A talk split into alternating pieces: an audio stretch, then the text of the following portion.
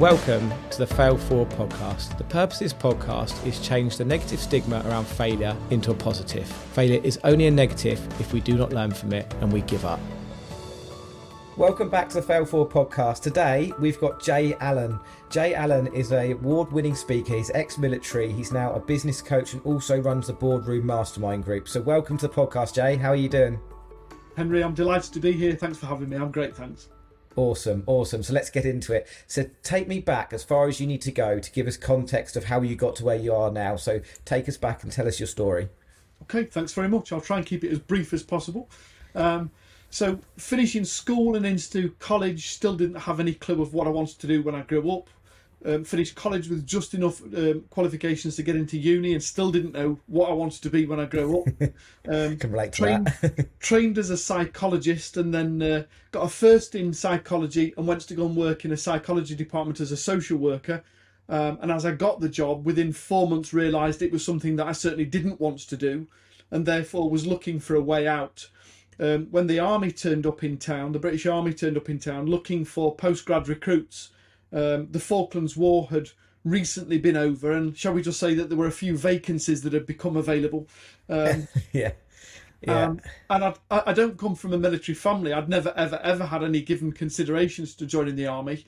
But when they were looking for postgrad recruits and I'd got a, a qualification, and they said in, in lieu of delivering for what, four, five years minimum service, that they would offset the cost of any of our educational qualifications. And I looked at how much debt I got from college and that somebody else was willing to be able to pay that off. I thought, well, three or four years, Queen and Country, it can't be that bad. I'll sign up. Um, so I joined the British Army as a psychologist. Um, I remember going to the recruitment office and them looking at my degree and saying, a psychologist? We don't need any of them. We know we're all mad. Um, um, so I was invited to requalify in medicine. Um, so I went to university, back to university for another year, paid for by the army to qualify as a paramedic. Um, and I joined the year, uh, joined the army a year later as a combat medic, um, with the expectation of doing five years service to pay off my debts. What I didn't realise is that I was going to fall in love with the job and everything that it offered, um, and signed to do my full 22 uh, with with views to turn it into a career really. Um, Things went particularly well. I ended up on an accelerated promotion scheme. I did some great work with some wonderful people. Um, travelled all over the world to all of those places that you don't get advertised on TUI, um, like like the first Gulf, um, or Bosnia, or Kosovo, or East Timor, or Sierra Leone. Um, all of the wonderful places in the world that you probably want to go back and see again, but without a berry and a gun. Um, yes, yeah. Um, yeah. And, so was this it was this in combat? Were you in combat or was this just, you know, stationed at different places?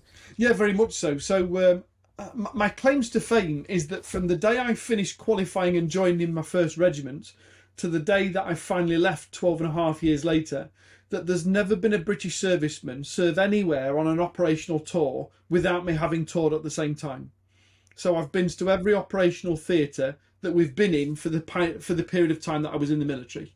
Um, my job as a combat medic was to be on the front line alongside the uh, the infantry and to be able to patch them up and get them back to a hospital so they could then be stabilised. Um, and everything was going particularly well. Like I say, I was on an accelerated promotion scheme. I was doing well. I got married, um, had my first child. Everything was everything was working particularly well.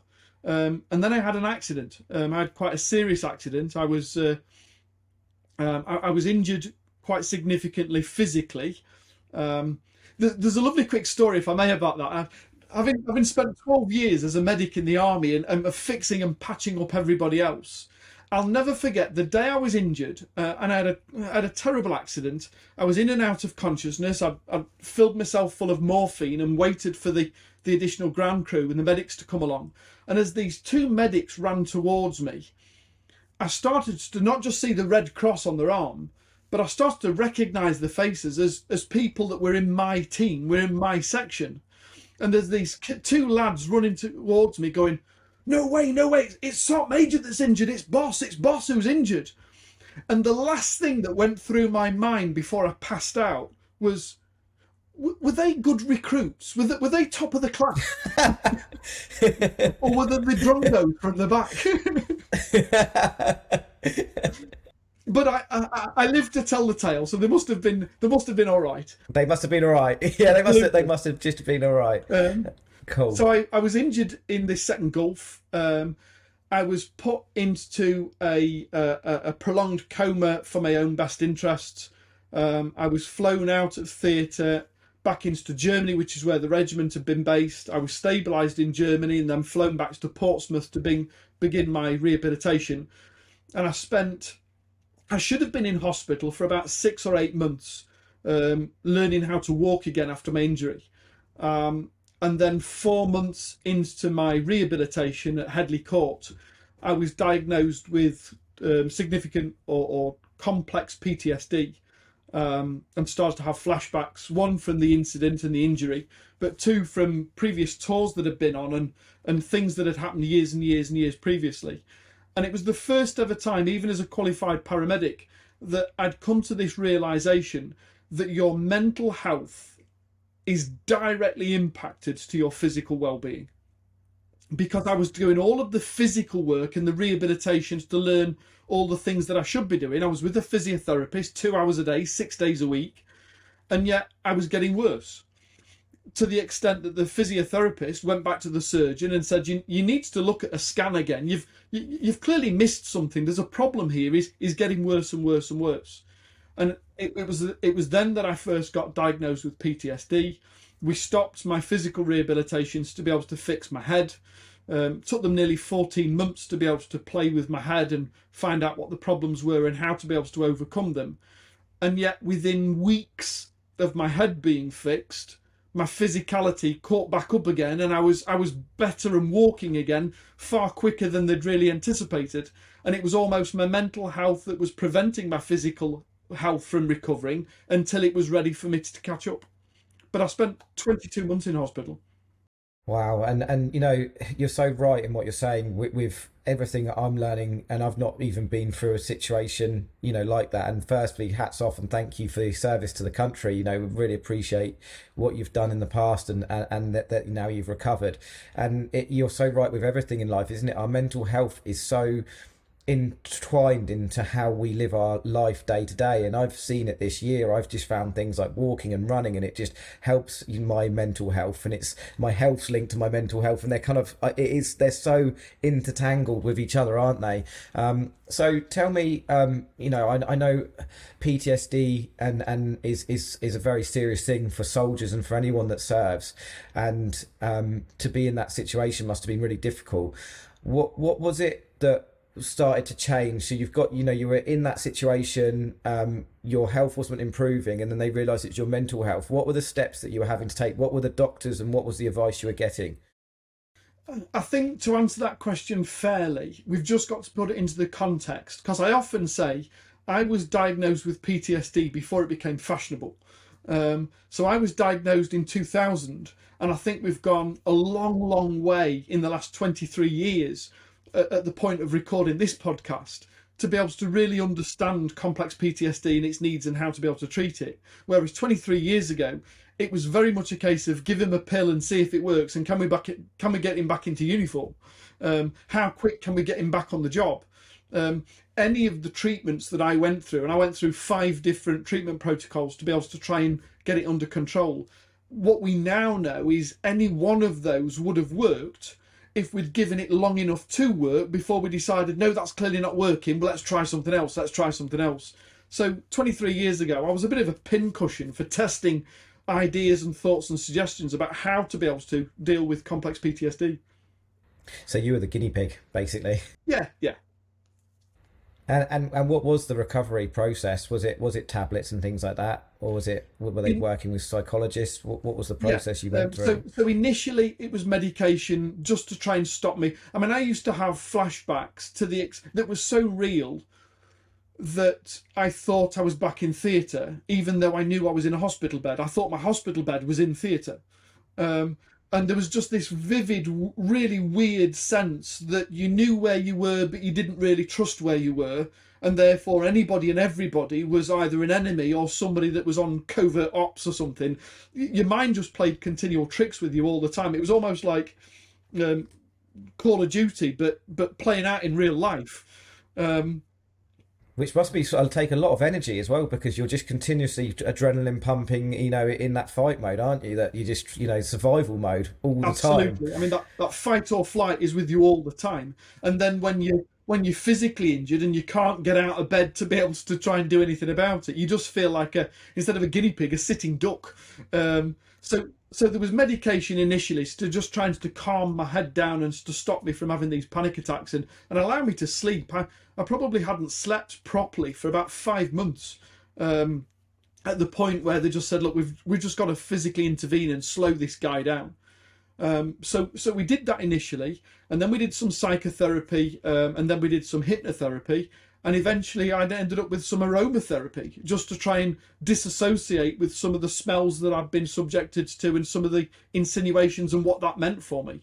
So it was a complex approach to a complex problem to be able to understand as to what are the triggers. And because in a military scenario, you could have so many different triggers that in actual fact you could be curing one whilst triggering something else. So it was a case of a, t- a small team of very, very, very dedicated professionals. I take my hat off. The reason I'm here today at all is because of the dedication of service to people at Headley Court. Um, I owe them my life. Um, of people being able to just stop and understand that you're not just another peg in a in a board. You're not just another bed. To be able to take the time to look at the individuals, to be able to identify and unpick what are the problems, what's causing it, how to be able to overcome that, have we got a, a, something in place or do we need to create something?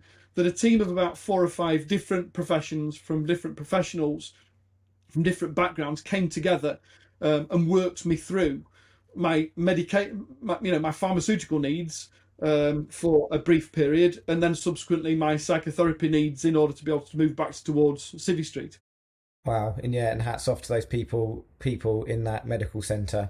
And I think you know that's that's where it's needed. You've given your life to to to the to the service, and to then you know go through that difficult time to get that support. That's the that's the balance that's needed, isn't it? Because I'm sure there's probably lots of people that have been through through that that have been in the service that, that you know that support is so so needed and so necessary, isn't it? Absolutely. And, and I mean, I they suggest that PTSD. Um, is probably um, lurking around underneath the surface for about one in three soldiers or one in three people that serve. And yet it takes between nine and 13 years post trauma before it starts to service and show itself on a day to day basis.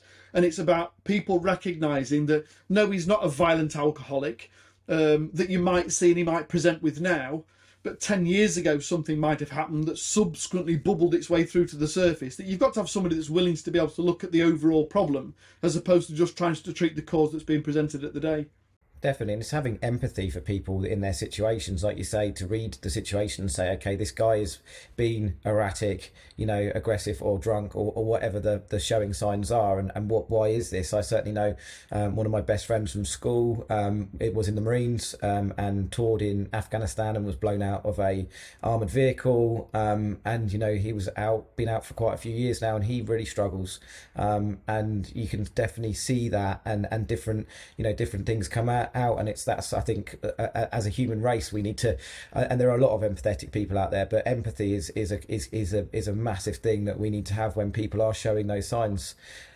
So tell me jay um and i hope this isn't too much of a personal question do you still have ptsd you know do you still have flashbacks now uh, from all those time ago? Is it still do you still have to work on on you know on your obviously everyone has to work on their mental health day to day but do you still have to work on that from back then it's a great question. Thanks for asking.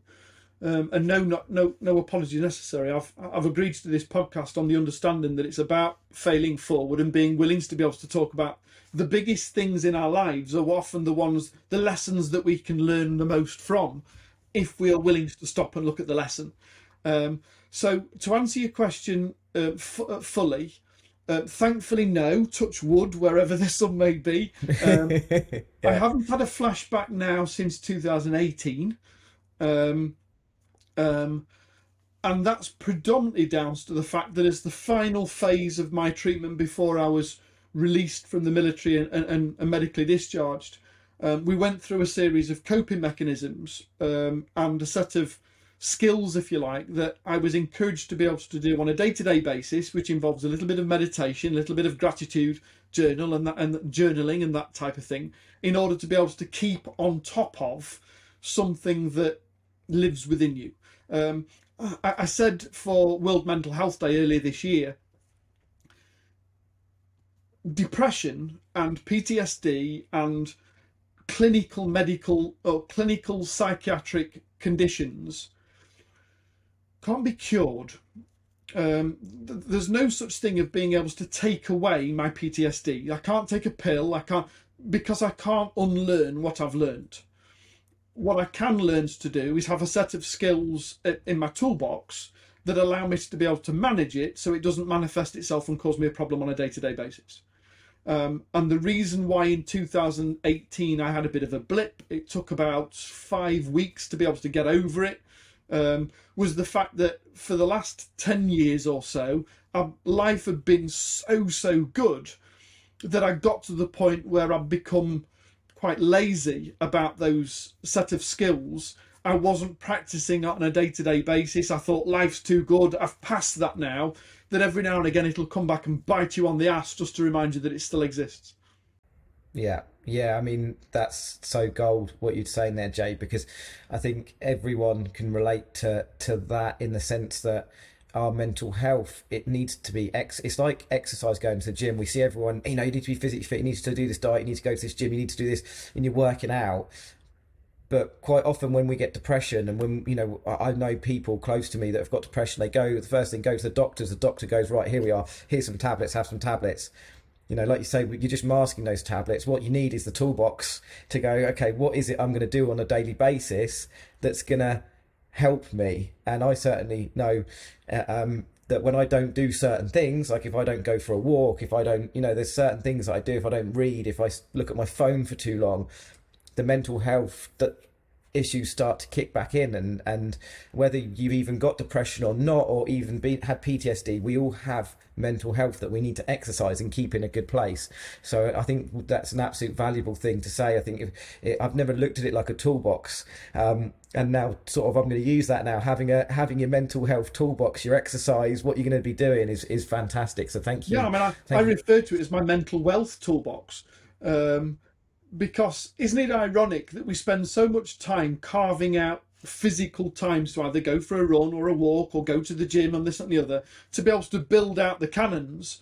Whereas in actual fact the whole of our body is just a transport mechanism to carry around the biggest thing that we need in our lives uh, the brain and our mental well-being.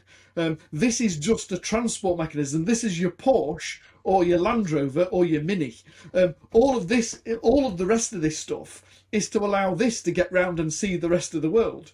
And yet we give this the least thought and idea and, and consideration when it comes to looking after ourselves. We fit it in when we're reminded. Definitely, uh, you know, you, are so right. It, our, our body is just a vehicle, isn't it? And um, you know, we need our body, but you need your mind to be able to tell your body to go out and do those things as well, don't you? So it's it's such a, a equilibrium of balance between the two of needing needing your health and your and your mental health and your mental wealth, as you say. Um, so how much of because um, you seem you strike me, Jay. We've only met once, haven't we, at, at one of Nick James's place? So I, I've not got to know you properly yet, but what I'm liking is that you're quite open with what you're talking about, and I think from me seeing, and I've noticed this a lot with with men in in in in our in our especially in our country with suicide being one of the biggest killers is that a lot of men struggle to talk. So through your recovery did did you find it easy to talk or is this something you've now become good at? Because clearly you know you're quite open to vulnerability and sharing your story. How was your path of opening up and talking about the things and and you know whether it's counselors friends family how was that journey for you? Um, until i had my breakdown i genuinely believed i was invincible. Um, i am more of a man now than i ever was as an indefensible, uh, uh as a dis- undestructible soldier, um, because I used to keep everything with a tight lip. Um, no, in my eyes, to show any form of not just breakdown or, or, or to show any form of emotion was a sign of weakness. At the end of the day, I, I was a soldier. I was in the army, and yes, I might have been a medic, but I was assigned to some of the most professional fighting force infantry units in the world. Um, to show any form of emotion whatsoever, be it a smile or a grin, was a sign of, ah, there's a chink in the armour. So you were button faced all the time. Um, and it wasn't until you couldn't do that anymore. And like I say, I mean, I had, I had a breakdown. I was sectioned under the Mental Health Act for eight months um, on suicide watch, um, whilst they tried to work through where, what, and when. It's the first time ever, not just as an adult, but it's the first time ever that I'd been forced to stop and look at myself in the mirror, not just physically, but mentally as well. And I came to the conclusion that I didn't necessarily like what I saw. Um, and I often say my breakdown and my sectioning was the opportunity to almost have this evangelical rebirth experience that over the course of spending some time in a very secure, safe environment where you don't have to deal with the day to day shit because everything else has been managed for you, you slowly, day by day, week by week, get to piece together and make this decision who do I want to be when I leave? Um, and the person you see before you today is as a result of 23 years of decisions of who do I want to be. Um, and we evolve into who we are as a human being through childhood and school and pubescence and teenagers and peer group pressure. I had the privilege of being able to ask all of those questions again of myself when I was 28, 29. Um, and I, I, now see my breakdown as my busy, uh, my, my, my, most successful opportunity to rebuild the person I, I've always wanted to be and didn't quite know how to become. Wow, I mean that's amazing um, to be able to have that awareness and and have that moment. And um, I certainly know for me, when I lost my business three years ago, I call it the best worst year of my life. It was tragic. Every time I tell people, they sort of put their head heads aside and say, "Oh, I'm really sorry to hear that." I'm like, "No, actually, it was it was probably the defining moment." And and in a it, you know, it sounds quite spiritual, but I it feel like that's when my life restarted. Was three years ago, um, and it sounds very similar. And I think a lot of people that have been through these difficult periods that's when they really find themselves. So, you know, firstly, I'm so glad that you you um, didn't take your own life and that you're now here to tell the story to help inspire other people to be able to share their stories and have those moments. So, thank you. And and it just shows, doesn't it, that the more more we talk and the more we um, open up and, and for men if, if, we can lead more men to be able to have those moments and hopefully not have to go to those dark places but feel that it's okay to be able to have a conversation with each other because i think that's one of the things that certainly helps me in my mental health is talking to people and it helped me through some of those difficult times being able to talk. But i still think there is a bit of a negative stigma around opening up like you say stiff upper lip you know wanting to be i'm a man i need to be in control of the situation i need to be running my family this this job whatever it's in. So yeah you know thank you for for being vulnerable and sharing your story. It's been it's really you know it's it's it's a difficult story because of the how diff you know the, the times you had but also it's extremely inspiring to be able to to come out of that and and be doing doing what you're doing now. So thank you. Thank you. There's there's a lovely quote that i uh, i'm reminded of from winston churchill of all people. Um, and he simply said when you're going through hell keep going. Um, and it doesn't you know at, at the point in our lives where we feel like everything's against us I, am fortunate enough to have been reminded several times over now. I'll turn 50 this month, and I've had 50 years of getting used to and getting through. I've I, I've been I've been challenged multiple times in my life to within inches of my life, and yet I'm still here, and I've got 50 years experience of of getting through it. Um, and it doesn't matter what period I'm going through right now and how difficult it is. I'm not going to be going through it for the next 50 years because I've got 50 years experience of how to be able to challenge it differently now. Definitely, absolutely love that. Yeah, and I love that saying by Winston Churchill. I've not heard that one before, um, so that's yeah, love that. If you just got to keep going, just got to keep going. If you're going through hell, whatever you do, don't stop in it because that's shit. Just keep going. Yeah, hundred percent, hundred percent. And I always say that you can ch- literally change your life in ninety days. You can change some habits, or change a job, change a career, start exercising your mind, your body, whatever it is. In ninety days, if you st- if you put one foot in front of the other and you keep going, you can really ch- change your life. And and over a year and compounded over to years, that can have a massive difference. So tell me, Jay, at this point you've you've now managed to get your health and you're walking again. You've been um, you've now left the army. You're now civilian, and your life starts again. So what did what were your thoughts then? What was your plan? What were you thinking? You know, how was that for you, and what was the plan next? Sure. Um, so I'd left. Um, like I said, I'd still got my psychology degree, so I could have gone back to psychology, but I'd already determined that I didn't necessarily want to do that. I was a qualified paramedic, so um, you know, with ten years' experience in the military, so I could have gone into the NHS and and carried on there. And I've been a sergeant major. I've managed a large team. I've managed a decent, you know, a seven-figure budget. Um, I'd managed 128 people. Uh, on my CV, I looked good so I filled out a CV, I went for some interview training, I put myself out there, and I started applying for jobs. Jobs that I thought were relevant to my skills and experiences. Uh, and thankfully, my CV looked well enough that I was always interview. I was always offered an interview. Um, and over the next 10 months, I went for 147 interviews. But you see, there was one problem. I believe in telling the truth. So when we got to an interview and we're going through, and as you can probably tell, I'm I'm quite communicative. I I, in, I interview relatively well. Also, we have a good chat, and we're getting to the point where they might be considering giving me a job. And then they say, Jake, we've we've just we've noticed on your CV there's a bit of a gap. It says here you left the uniform and, and, and the army in 2000, and yet you're applying for a job at the moment. It's July 2002 can you tell us a little bit about what have you been doing since you left the army? And I said, yeah, I've, I've been in hospital for two years with post-traumatic stress disorder, but I'm fine now and I'm looking forwards to... On four occasions, they stopped the interview and physically escorted me from the premises, stating that they have a duty of care to protect their staff that's insane. That is absolutely insane. And firstly, well, hats off because I'm the same as you. I live my life heart on my sleeve. Transparency is is the only way that I live, and like that's just tragically awful of those companies. They must have. I mean, to be fair, you've probably done all right by not being in those companies because they sound like they'd have an awful company culture.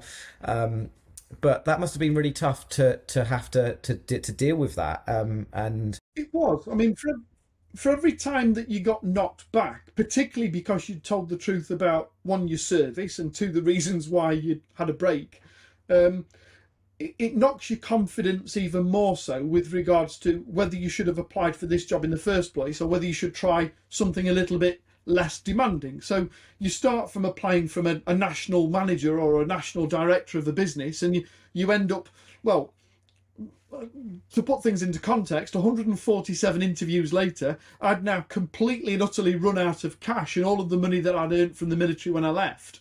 I was now hemorrhaging cash because I'd still got a mortgage and I was still paying a divorce and I'd still got a car on finance and credit card debt and everything. And and and yet there was nothing coming in. Um, and you can tell yourself as many times as you want, you know, tomorrow will be better, a, a new start tomorrow. But but like you say, compounding over ten months, all of a sudden you start to feel worthless. That I ended up going to Reed Recruitment. I'll never forget the day I went to Reed Recruitment, close to relatively close to where I lived in Leeds in West Yorkshire. And I went in and I said, listen, I'm not giving you my CV. You don't need to see my qualifications. I just need a job. I don't care what it is. I remember what I said. I said, I don't care what it is. I don't care whether I end up getting a little pair of pincers and go and pick up litter off the side of the motorway. I'm not leaving your office today until you've given me a job that when I go home tonight, at least I can feel like I've been of use.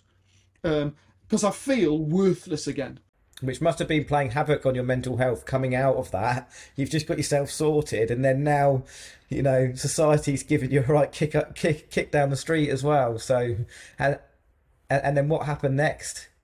Well, the woman said, um, "Oh, I noticed that you've got a driving license. Um, would you mind going to cut grass?"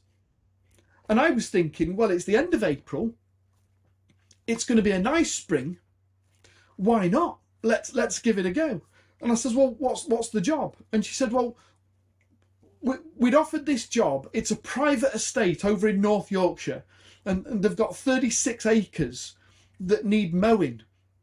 And we'd sent a lads to go and start this morning, and he just didn't turn up.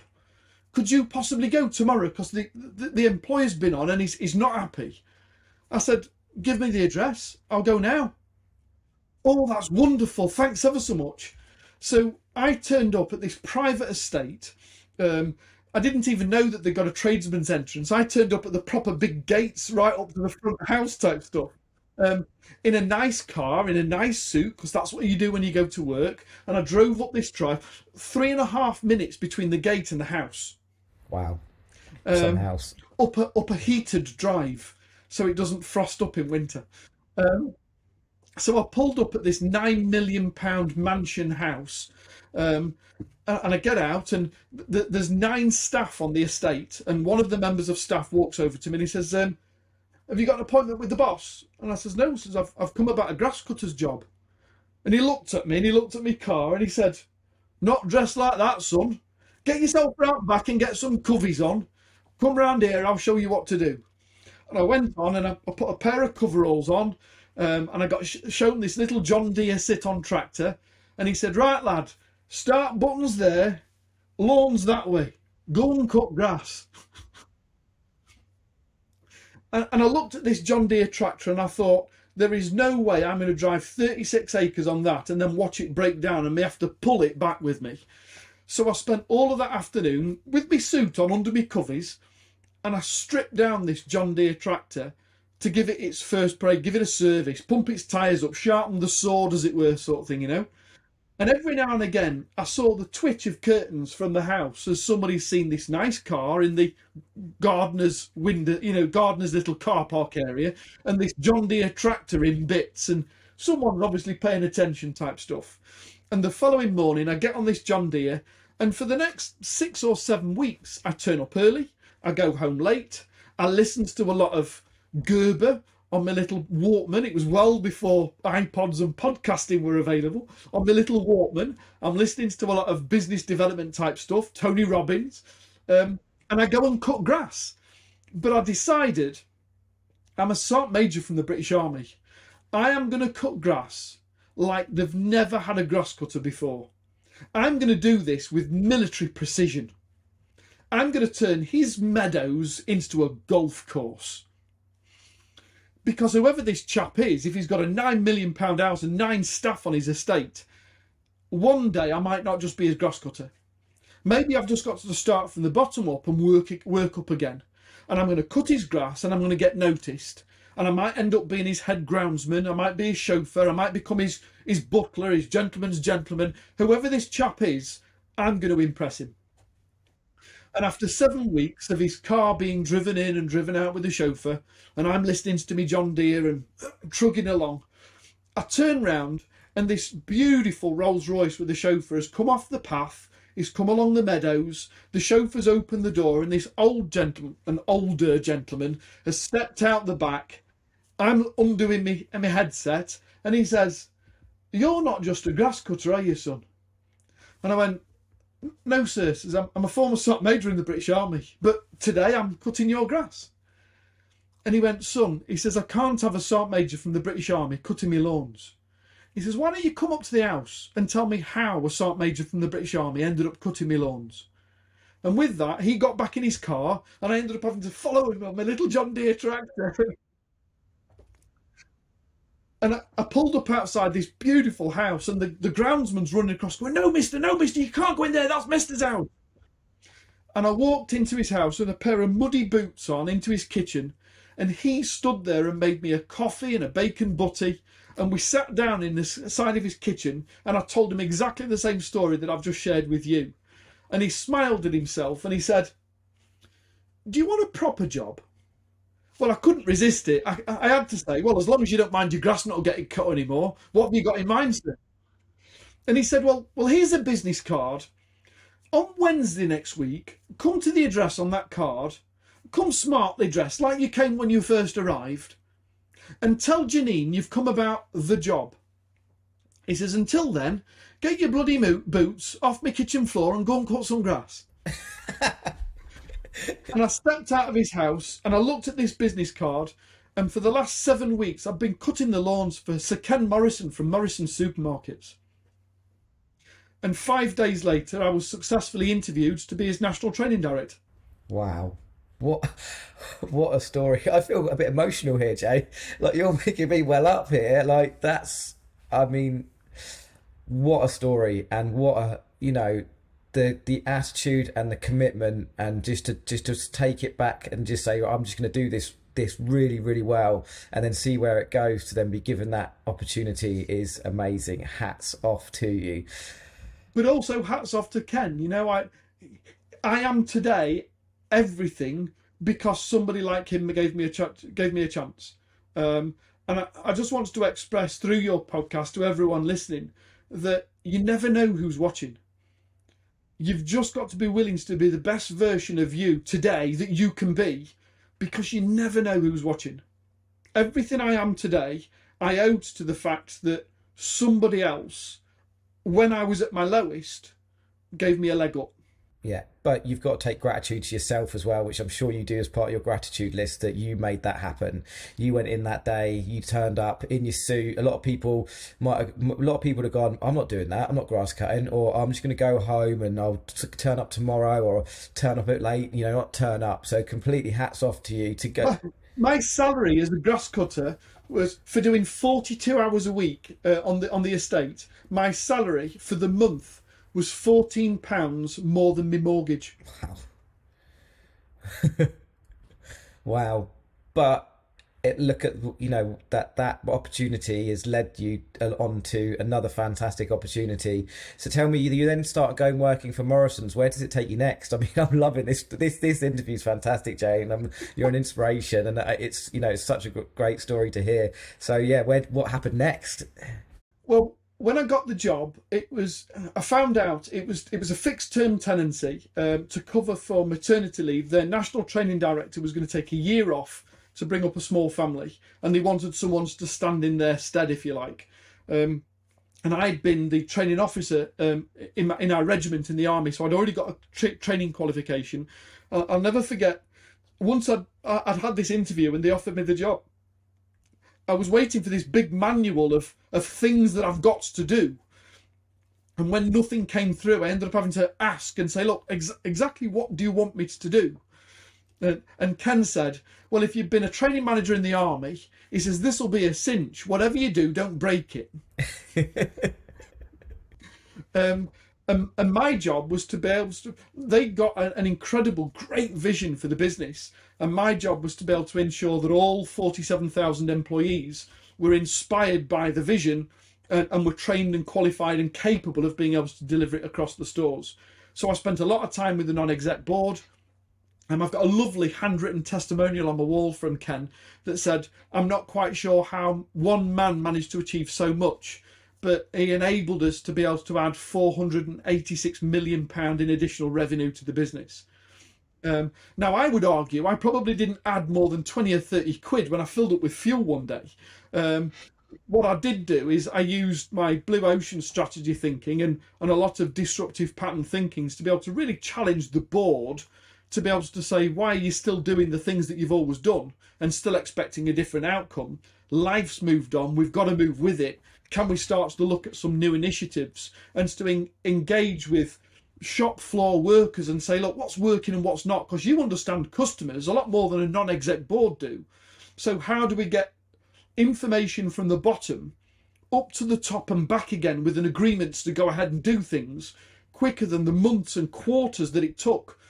Because a lot of the in- in- initiatives that were being quashed at, at, at grassroots level would have been brilliant initiatives if they just had the opportunity to be able to do things. So I just I just came along and helped people to empower a workforce to start thinking for themselves. Absolutely love that, Jay. I mean, uh, I've I think I found in my business trying to empower my staff probably one of the most powerful things because I used to want to do everything, and like you just said, if they're doing the same thing and expecting a different result, well, that is the definition of insanity, right? Doing the same thing over and over again and expecting a different result. So, you know, I love the fact that you've gone in and you've come from this grass cutting job and you've created the value in there. You've got them thinking a different way.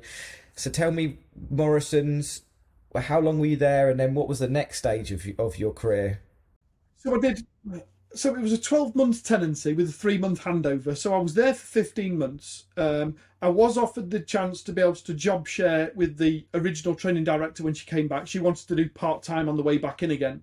But it was very evident that it was it was her job, and I'd just been sitting in the seat for a while. It, it wasn't going to be a, a good mix for the two of us to be able to try and manage the train set between the two of us. Um, I was headhunted to go and do the same thing with Marks and Spencer. Um, I went to go and work with Marks and Spencer. I considered it, but I didn't feel that there was. I didn't feel that there was enough of that I could do to add enough value to what they were offering.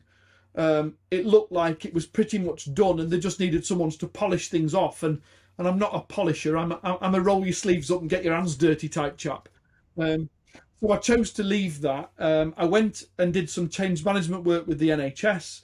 Um, there were six of us that were commissioned with trying to save 17 million pound for the ambulance service. Um, the, the, the remit was we had to save 17 million pound a year to prevent 4,600 redundancies. Um, and over a period of about 15, 16 months, me and a team of five others across the country, I was responsible for the northeast of England.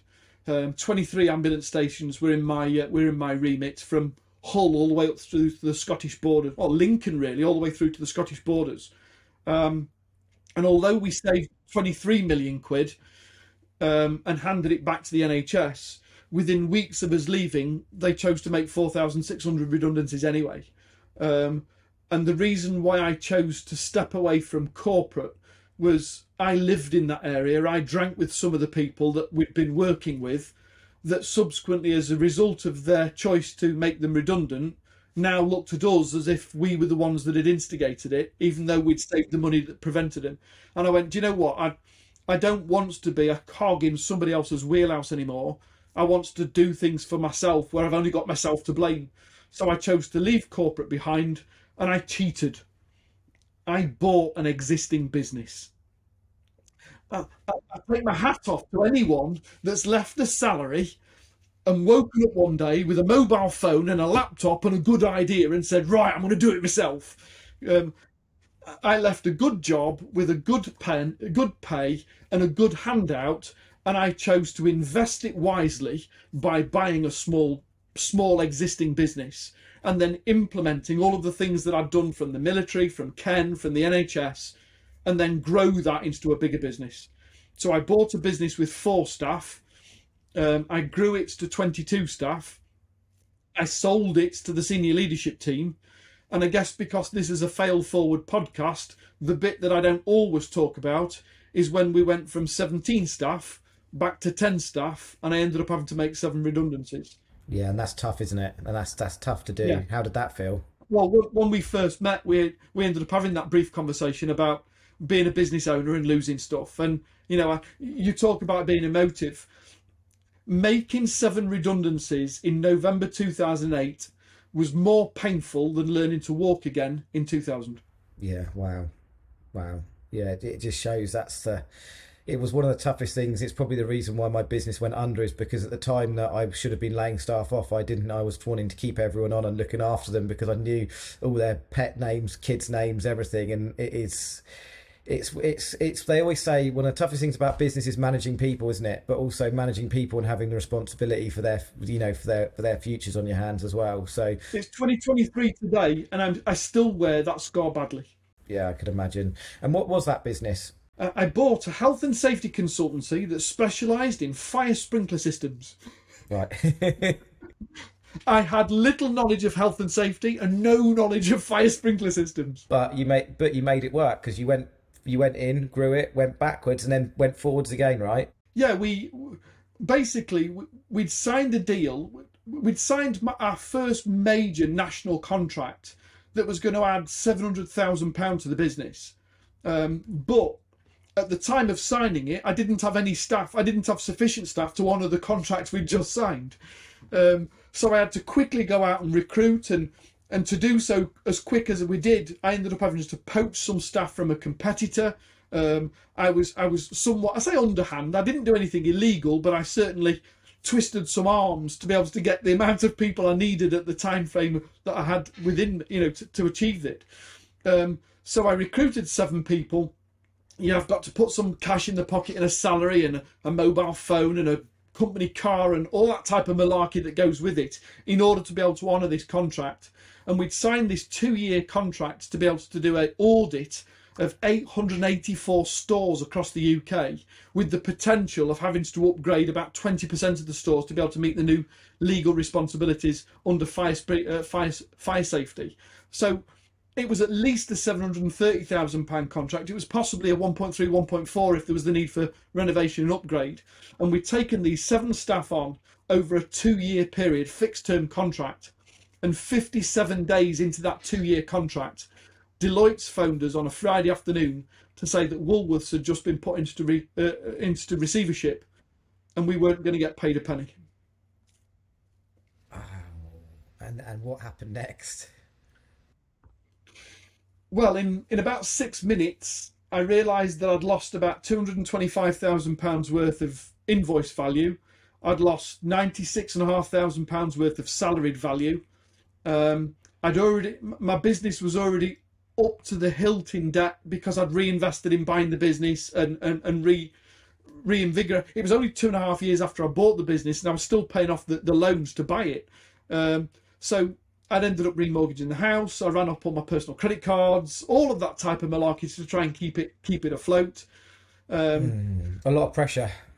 Yeah, that it cost me my marriage on the premise that my wife had said that I put the business before the uh, before the family. Um, so yeah, there was a, there was a lot riding on it. It was a tough time, but you can't bail out at the bottom, can you? You know. Um, so we did a turnaround. We did some some really really aggressive um, I had a phenomenal team. I, we wouldn't have been able to achieve anything had it not been for the team that we kept. We just had to say we're going to have to do a, a, a, a deferred salary payment plan. Um, that we owe you this money, but we can't afford to pay you everything up front. So, can you afford to accept 65% of your salary right now, and we'll pay you back the rest as we can? Um, we got people to work evenings and weekends without any overtime as a team, we just pulled together to do whatever was necessary. And 2009 was just an ugly year. It was just, you didn't sleep, you just worked. Um, but thankfully, we told our story to enough people about what had happened and what we were doing about it. And we won the sympathy of people like Del Monte Orange Juice, were one of the first clients to sign with us after we'd, after we'd lost. Um, WH Smiths did a little bit of work with it. We started to tell the story. We won some more clients. We turned the business round but three years later, even though the business was growing and we'd taken on some more staff and we were we, we were almost debt free, the cost of it had had on me personally, I'd fallen out of love with it. It it, it was now a noose instead of a business. And even though the business was doing well, I, I hated going to work. Um, and so in 2011, I sold it to the senior leadership team and said, get on with it. Great great move because I, I can relate to this so much because very similar to me. Um, you know we didn't recover from it but we lost it all. Um, and very similar. We had lots of debt you know money out on our house everything. Um, tough times. Fortunately managed to keep keep my relationship with my wife but that was very touch and go so I can understand how much pressure that would have put on your marriage. Um, and also on yourself when you're in that position. And it sounds like you had a fantastic team and I always talk about how it's important it is to have the, the right people around around you, and that definitely sounds like it helped. And also, again, we're talking about vulnerability and talking, and you're telling Pete your story out through that. You said a few times you told your story, so that must have had a good impact. And a lot of people always say to me, Henry, why do you tell everyone you lost your business and all, all this tragic stuff? And I'm like, because one, I want to help other people, and two, because it's it's important to be honest with everybody, isn't it? I think behind every super successful business is an incredible story. Um, you've only got to look at Microsoft, you've only got to look at Apple, you've only got to look at Tesla, and behind the business, there's a story. Um, and what we've been through is part of our story. Definitely. Definitely, it makes us who we are and, where we've got to. At you know, at this point, you've then had um, you've sold sold out to your management team, which I can completely relate to because I find that in my business now, we restarted the tree surgery business and we've been going for three years, and I've now got a management team which protects me from it. But I think when something as difficult as that happens, that you are in, it, it does have some underlying things that just it. Oh, you know, I fell out of love with my business for a while, and it's taken me a time to get back into it. So at this point, you've then you've you've sold out to the management team, and then you're kind of back to back to square one again, aren't you? Really. So so so what what what happened next? Well, that's that's when I won my award, um, or, or, or the first award, really. Um, as we sold the business, I'd been a member of the. Or when I bought the business, it was a member of the Federation of Small Businesses, and we saw benefit of being so. So we remained a member throughout my tenure of the uh, of the business, and and the year that I sold the business, um, I was nominated and subsequently won the FSB Regional Businessman of the Year um, which was very nice and very complimentary. I was very taken by it. Um, but it was the first time that I'd stopped to realise that not all small business owners were doing what we were doing. Um, I was just busy in my business and doing what we were doing, and you know, through a turnaround, you, you are busy. I mean, as you know, you, there's not enough hours in a day to be able to try and manage everything. So you just get your head down and you're just doing what you're doing, and you go to these FSB meetings and you meet other people and they talk about their business and you talk about yours. And I just had this assumption that we were all doing same as me. And it wasn't until I won this award for for Businessman of the Year that I subsequently went, well, isn't everyone doing this? Uh, uh and they went, no, Jay, um, you're, you're quite a success story. And I went, oh, oh right. Um, and this chap came to me. I'd known him for years. This chap came to me, punched me on the arm, um, as you do, uh, and says, "Listen, lad." He says, "I've been running my business for 38 years now." He says, "How come you've come from nowhere and overtaken me in tuppence? What's going on? What's your secret?" Um, and I said, "Well, to be honest with you, I've I've sold the business. I've I've got nothing to do. If you if you'd like me to come in and spend a couple of days with you and have a look at if there's anything I can do to help, let me know. Right, I'll see you Monday. Um, so I went in and I, I, I got to his business. He was in an import export business. I got no knowledge of import export whatsoever. Um, he got half a dozen staff. They were doing what 630, 640,000 pound turnover a year. Um, but I was horrified because we got all of these things nailed down and we knew what to do and when and how and we got some systems and some processes and we got a great team and this and, and I got to his business I'm thinking this must be a nightmare. You've been doing this for 38 years. Have have you not gone mad? Um, he got nothing in place. Um, when he wasn't there he got six members of staff that used to turn up and sit in the crew room and pay cards till he did. And if he didn't turn up for the day they did nothing but play cards because there was nobody to tell them what to do. Um, and they, they had to have someone to tell them what to do because nothing was documented. There was no systems or processes. It, it was all in his head. And I'm thinking, this is just mad. So I ended up spending well, nearly seven months going in four days a week and slowly putting into place systems and processes and sitting with him and working out what what do you do and then why do you do and how do you do and why just understanding the import export business and then putting all of the processes in place in order that if he was to keel over, at least somebody could pick up the reins and run with it. Um, and in doing so, we doubled his turnover in seven months. Um, and that's when that, that that's when you know I, I won a, I won a second award for a turnaround for his business, and we subsequently realised perhaps there's something in this. Um, I got invited to go and be a lecturer for the MBA program at Preston University um, and start teaching entrepreneurship. Um, and at the same time, I'm not going to name names because that would be unfair. But at the same time, there was lots of things on social media, or a few, shall we say, just well-known names um, that were selling a business success blueprint.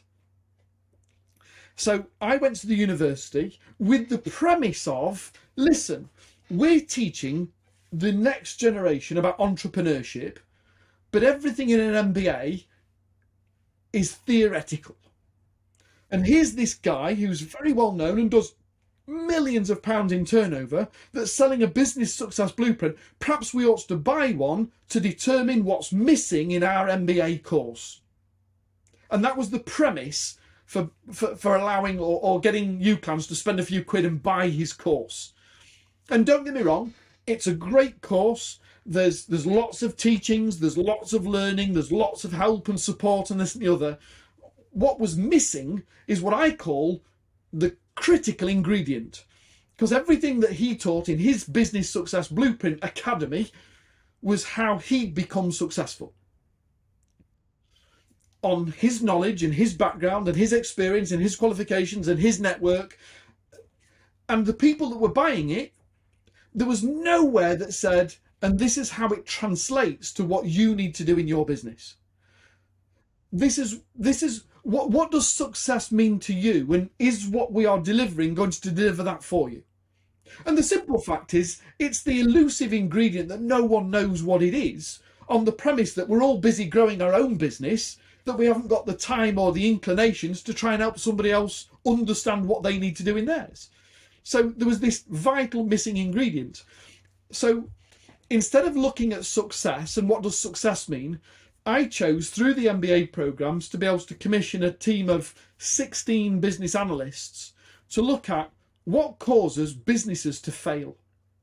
And I said, and I've got a great example. We're going to use a subject access data request to Deloitte, and we're going to buy the data that they use to close Woolworths. Wow.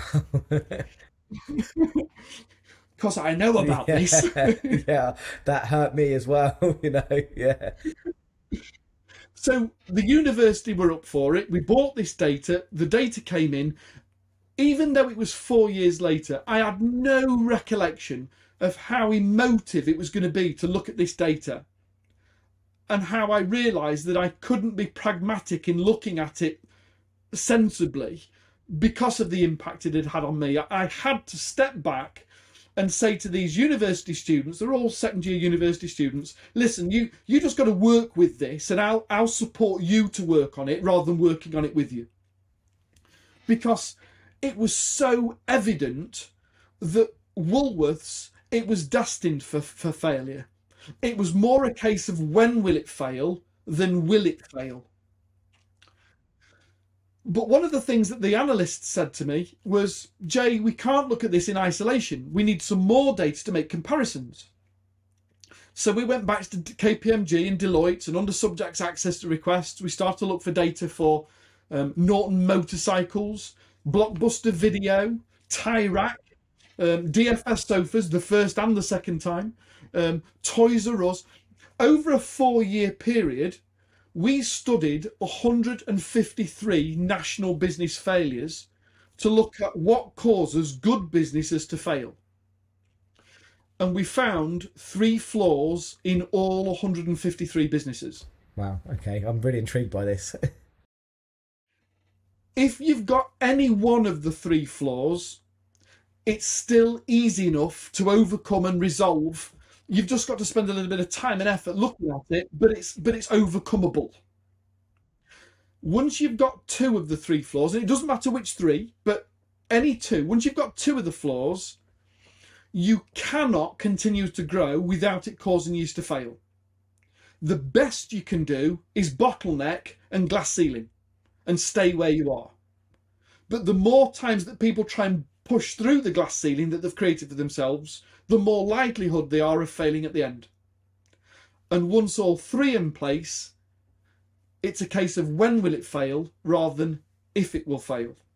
So once we got this data and we'd identified what these flaws were, I wanted to then understand so when does a when does a business become big enough that these flaws become prevalent and why don't we attach why don't we address them at the time? Why don't we why do we cover them up and hope that it doesn't have a problem for us when the evidence shows that ultimately you know when woolworths went bust 37000 people got made redundant. And i know how shit i felt having made seven people redundant? That must have been that must have been horrible.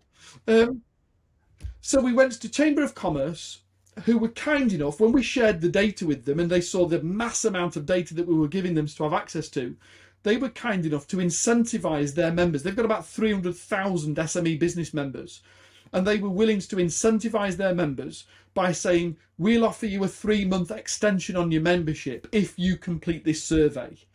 So ultimately, we bought the data by about 75 quid in, in value to the, to the end user to get them to complete our survey. And over a 10 month period, 117,000 SMEs completed the survey. So not only now can we map where the three flaws are, but we can now determine size of business, um, industry, sector, and understand when it's likely to cause a problem and what you need to do to try and correct it. And that's what I now do. I, I now teach people how not to fail. I absolutely love that. And you know what? When I met you, Jay, I had no idea this was going to come up in this podcast, and it couldn't be more fitting for fail forward and business and everything. So, what? Tell me, I'm in such suspense now. What are the three things? Okay, so I'm going to watch your face as I tell you to find out as to where it sits with this.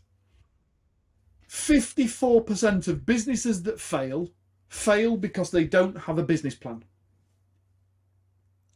Now, don't get me wrong, you don't get to the size of Woolworths and not have a business plan.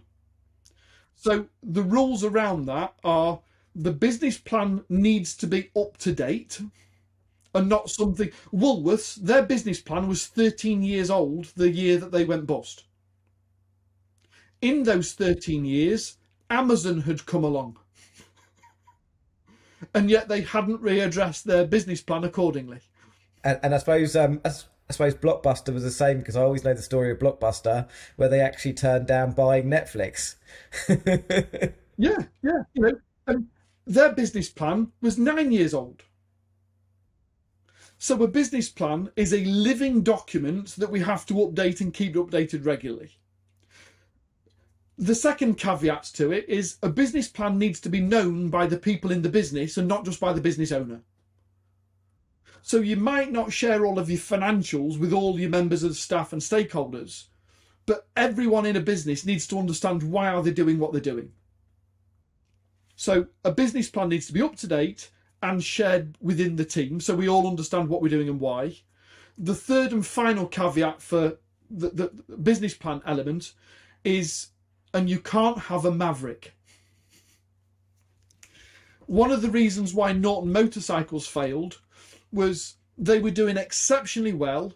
Their operations director got headhunted and chose to go and work elsewhere and was replaced by somebody new who determined that they needed to prove themselves. They needed to show what they're capable of and ignored the business plan and went off on a tangent. And 19 months after he was hired, the business filed for bankruptcy. So a business plan has to be up to date, known, and followed. Okay, so 54% of businesses, if they haven't got a written business plan, get a written business plan, share it with the team, or get the teams to contribute towards it, and then follow it religiously. 54% of businesses will, will, will now be out of the mire if they follow that salient advice. The second is what I call PSP the people system process dichotomy. Businesses that do badly are the ones that are so system and process driven that it uninspires people. Now, don't get me wrong, there's a necessity for businesses to have systems and processes and things that we follow. But if you make them so authoritarian and dogged that we can't have personality or evolution or innovation, then in actual fact, people become uninspired. You lose your top talent. People works to rule. And as we've found in today's society, the whole world goes on strike. Meanwhile, businesses that do particularly well, and we can look at this through what happened in COVID and lockdown and the amount of extreme circumstances that businesses found themselves in, people, businesses that put people first, their suppliers, their employees, and their customers, and have systems and processes that support the people to achieve the outcome are the ones where people pull together and it doesn't matter what shit gets thrown at us, we overcome it and we get through the other side. Yeah.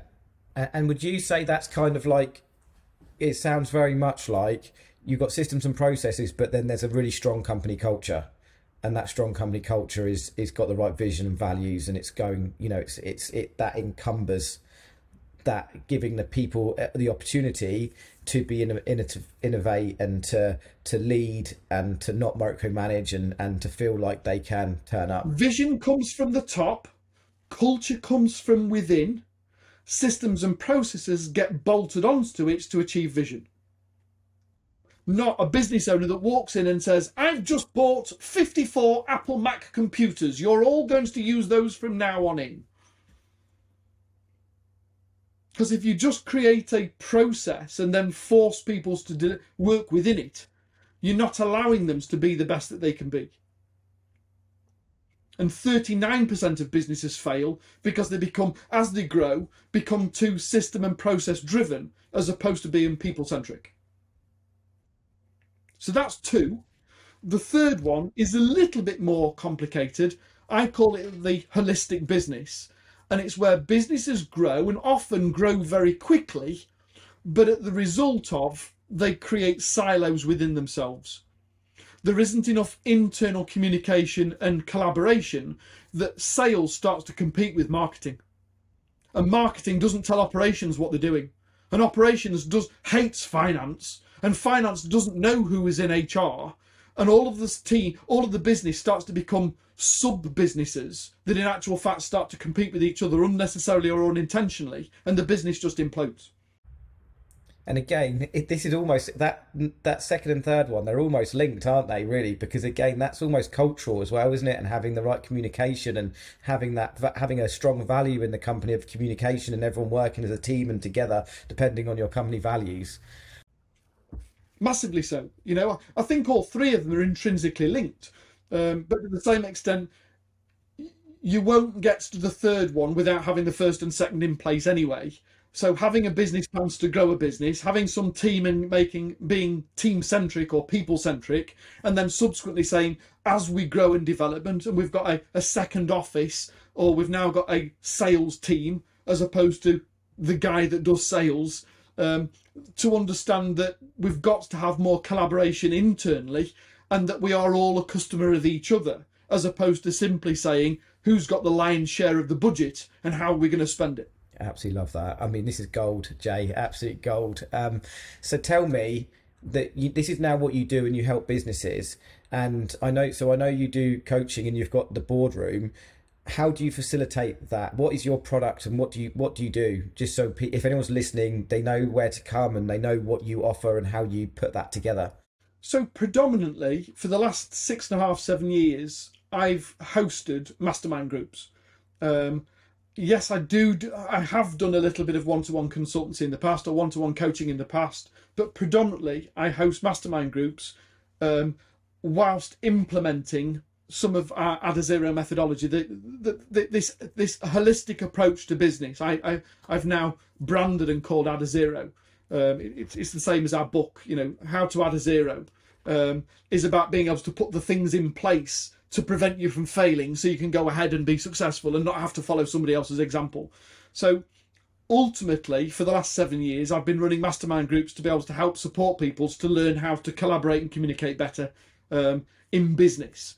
Um, however, at the time of recording this, we are literally on the verge of next month. Uh, no, sorry, March. So six weeks away from launching licensing of our Add a Zero methodology to teach other people how to be able to go and commercialize that methodology either within their own business or within their own mastermind groups. Wow, love that. And why why is it? Because I, you know, I love masterminds. I run my own mastermind, but I want to ask you, what? Why do you love masterminds, and why have you gone chosen that mastermind model?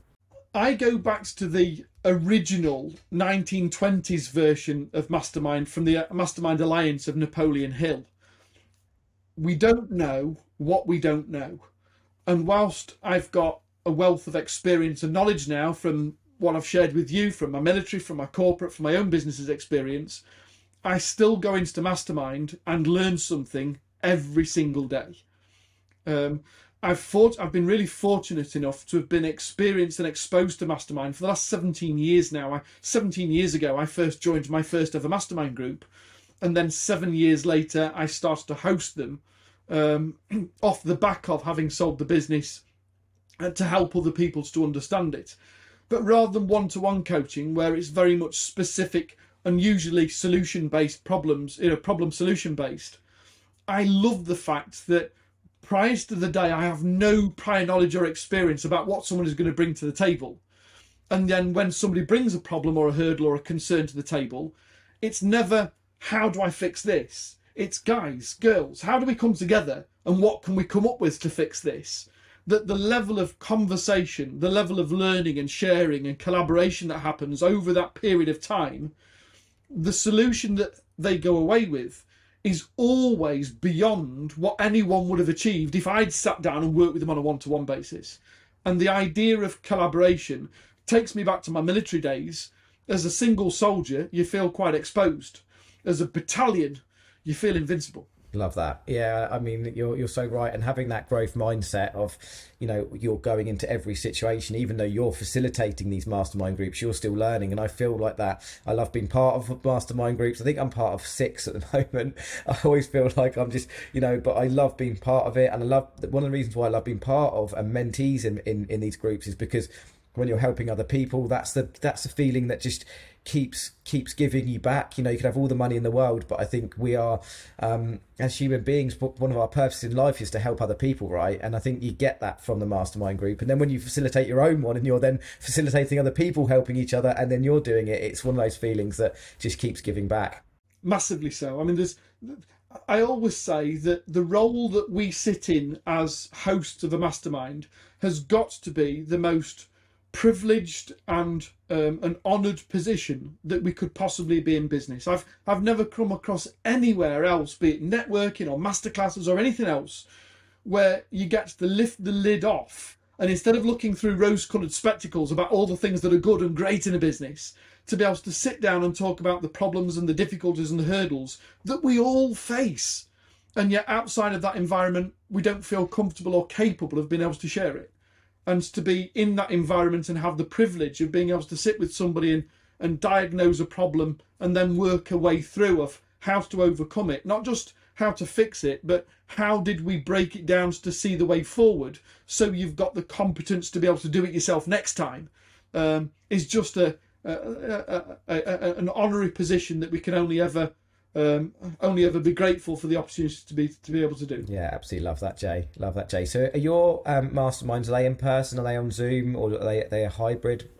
So we do both, um, but we don't do a hybrid. Um, we have a we have a physical mastermind um, for larger businesses, um, usually million pound turnover plus. although that's it's not a criteria to get in, but we tend to say our physical mastermind is for business businesses that have already got a significant sized team. Um, and then an online mastermind for people perhaps aspiring to get there in the future. Yeah, absolutely love that. And if anyone's interested in speaking to you about this, how would they get hold of you? Um, either through the book Add a Zero um, or the website of the same name. Um, alternatively, um, our, our, masterminds are run under my business coaching name of My True North. Um, if you don't mind, can I quickly share with you for two seconds just the, the, the idea behind the name so people can understand why? Yeah, Hundred percent, yeah, yeah, go for it. Henry, let's assume for one minute that your goal in life, not in business, but your aspiration in life, was that you'd love to say to your grandkids one day that you'd trekked to the North Pole. Now, it doesn't matter whereabouts in the UK you are, you can't simply get on a Ryanair flight and nip out for the weekend. In order to be able to get to the North Pole, one, you're going to have to have done some training. Two, you're probably going to need a team of other people to help and support you. And then three, on the day of your choice, we're going to sit and wait for the needles to settle on the N on the compass and then utter those immortal words, right, chaps, follow me. and you follow the N religiously. From the UK, you're going to find yourself in Scandinavia because you're following magnetic north. And true north, the North Pole, this year is 12 and a half degrees to the east of magnetic north because of the magnetic impulses in the northern hemisphere. And yet, if you didn't know that, or you didn't know that last year it was 11 degrees and next year it'll be 13 degrees, if you didn't know that, you'd never make it there. And it's exactly the same in business we start out with a good idea. We've got some training, some background. We might have a team of people to help us support us. We set out, we get our head down, and we do the doing. And we don't realise that for every time that we're doing the doing, unless there's somebody else on the outside holding us to account, we're probably one degree off what we need to be doing in order to achieve what we set out to achieve. And My True North is designed to be able to just be the compass to point people back in the right direction. Absolutely love that. I absolutely love that. That's amazing. Um, and what we'll do is we'll put to anyone listening, we'll put um, Jay's links into the bio so you can click on those and and connect with Jay uh, uh, because it, I mean even I'm going to have a look at that as well myself because I just think there's so much value that you can you can help me with within my network of businesses. Do you know what this? Listen, why, don't, why did we why did we finish by by, by making a, a really decent offer to say sincerest of thanks yeah. for listening in today, and simply say if you as a listener would like to be able to have a free audit on the current status of your business, the current opportunities or vulnerabilities based on the Add a Zero methodology. If you want to take part in this study that's now been completed by well over 120 other thousand businesses, and for us to give you a report on the current vulnerability of your business, then visit adazero.co.uk forward slash free scale audit. And we'll happily give you a bespoke report on the current opportunity or vulnerability in your business. Love that. I'm going to go and do that as well. I'm going to do that later on this evening. Once I'm all done for the day, uh, kids are in bed, I'm going to go and do that. So you'll, you'll expect to see my details come through. Wow, what an interview this has been, Jay. I would just like to say, firstly, this is a record for Fail Forward on the longest interview but but that is not a bad thing. It's a good thing because the value i mean what a story. What an absolute inspiration you are jay. I you know the the, the difficult times you've gone through. You know they say diamonds are formed under pressure and i can certainly say from just you know the second time i've met you you're an absolute diamond. And i thank you for sharing everything you have. I thank you for your vulnerability. I thank you for you know not taking your life when you're going through those suicidal suicidal patterns because I'm sure I don't know how many uh, lives you've you've you've affected, but I'm sure you have affected a lot of po- positivity in people's lives in you know in the last couple of decades since your recovery. So you know, absolutely overwhelmed by by how inspirational you are as a person, Jay. Have you got any final words you'd like to say to our fail forward audience? Failure is great. You only fail if you quit. Yes. Love that. Love that. I always say failure is only a negative if you give up. You don't learn from it and you give up. So yeah, absolutely love that, Jay. Thanks so much for being part of Fail Forward podcast. I've I've learned I've learned more from other people's failures than I ever had from my own success. Yeah, yeah, definitely, definitely love. It's just another lesson, isn't it? It is. It is just another bit of experience. It's a life lesson, you know, I, I don't look at it this way, Henry. One last thing. Look at it this yeah. way: there are more multi-millionaires in America that have been bankrupt twice than there are millionaires in America. Wow. If you haven't failed and then learnt from it, you haven't yet tried hard enough. Yeah, yeah, and and you know what? America's so different to England where it comes to the failure of businesses. When I failed in my business, it was it was dirty. It was you know everyone sort of kicked me while I was down. And you go to America and they wear it like a badge, and rightly so because you learn, as you say, you learn so much from those situations. You're so right, and uh, you know people are trying to try, trying to get perfect all the time, and I don't believe in perfection. I believe in constantly failing forward. So so many yeah amen. So many golden nuggets. Thank you so much for being part of this um, episode jay. And um yeah um i know i'll be definitely be seeing you in i think march when you're going to be on stage expert empires which um so looking forward to that. yeah very looking forward to seeing that interview even more so now. And um, i'm sure i shall um i shall meet you in person in the future and i'll go and do your um your Add a Zero um audit later on today. So thank you jay. Thanks for being part of fail forward podcast Thank you so much for the invitation. It's been a real pleasure. Thank you.